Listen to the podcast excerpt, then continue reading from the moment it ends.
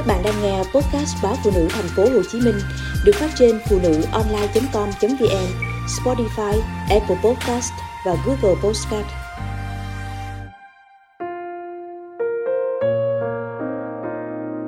Hôn nhân như một canh bạc. Dương chấm dứt tập 1 hôn nhân khi không thể nào dung hòa được những ưu điểm lẫn nhược điểm của bạn đời. Ngày bước ra khỏi cuộc hôn nhân ấy, cô nhủ lòng sẽ ở vậy cho sướng thân, sẽ không bước vào cuộc sống hôn nhân lần nữa cho cực lòng. Thế nhưng, khi nỗi buồn đau của quá khứ nguôi ngoai, gặp người đàn ông phù hợp, cô lại băn khoăn, cân nhắc. Họ đến với nhau bằng sự cảm thông, đồng điệu và chia sẻ. Nhưng khi bước vào cuộc sống chung, những điều ấy lại rơi rớt bớt phần nào.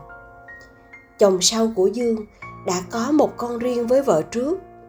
Theo thỏa thuận trước khi về một nhà, thì anh vẫn chu cấp cho bé hàng tháng, vẫn dành thời gian chơi với con để bé không cảm thấy thiệt thòi. Thực ra, chính Dương nghĩ điều đó là hoàn toàn hợp lý. Chỉ là cách chồng Dương thực hiện nó lại không ổn. Hai vợ chồng Dương hiện tại chưa có con chung. Cuối tuần hoặc những buổi tối rảnh rang là anh lại tạt sang thăm bé, rồi ở đó chơi cùng con, ăn cùng bé. Tất nhiên, ngôi nhà đó có cả mẹ bé nữa. Họ cùng đưa con đi chơi, đi ăn, trông hạnh phúc như một gia đình thực sự.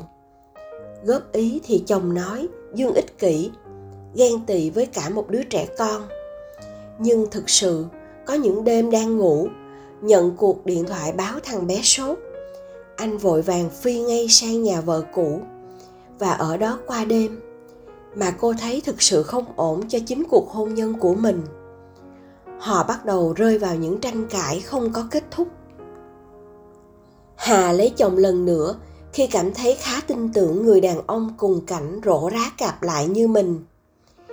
Điều Hà thấy yên lòng bước vào cuộc hôn nhân thứ hai là vì anh rất yêu thương bé Yến, con riêng của Hà. Nhưng trò đời, khi yêu mấy ai lộ hết những nhược điểm ra đâu. Sống cùng anh rồi, anh vẫn yêu thương con riêng của vợ, cũng chu toàn với gia đình. Nhưng anh luôn nghi ngờ, dằn vặt vợ. Luôn luôn trong đầu anh có những tình huống giả định cho sự phản bội của vợ ở bên ngoài. Và anh lồng lộn ghen tuông. Hà đi đâu, làm gì, gặp ai, luôn luôn bị anh tra hỏi, chất vấn. Cuộc sống gia đình mới bắt đầu mà Hà đã thấy bức bối, mệt mỏi. Cô góp ý với chồng rất nhẹ nhàng. Những lúc như vậy, anh im lặng. Anh nói có lẽ do sự phản bội của người vợ đầu khiến anh quá cay đắng mà trở nên như vậy. Nhưng rồi mọi thứ vẫn đâu đóng đấy, anh chẳng thay đổi gì cả. Thậm chí khi cơn ghen đến đỉnh điểm, không kiềm chế được, anh còn thượng cẳng chân, hạ cẳng tay với cô. Hà cay đắng nghĩ tới sự giải thoát. Nếu chồng không thay đổi, cả đời sống bên nhau chỉ để dằn vặt nhau như thế, thì quả thực cô không thể chịu đựng được. Còn nếu mắt nhắm mắt mở, nhịn nhục để vờ như yên ổn hạnh phúc, thì cuộc đời này còn dài lắm. Như vậy có khác gì tự đày đọa chính bản thân mình. Cũng là tập 2, nhưng hoàn cảnh của Hoàng và vợ phức tạp hơn một chút. Cả hai đều có con riêng, và cả hai bé đều sống cùng họ trong cuộc hôn nhân ấy.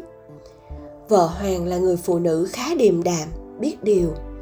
Cô thực sự thương yêu chồng, đối xử bình đẳng với hai đứa con.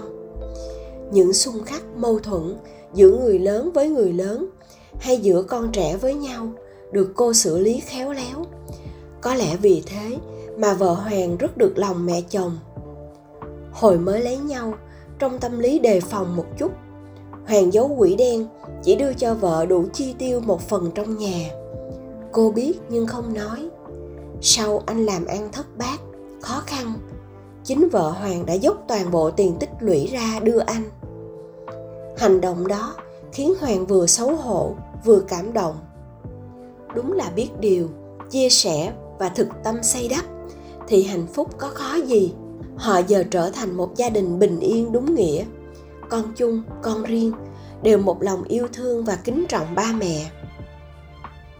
Hôn nhân đúng là như một canh bạc. Tính toán đủ đường thì đôi khi vẫn phụ thuộc vào duyên số, vào sự may rủi của đời người. Đừng nói là nhịn nhục mà được.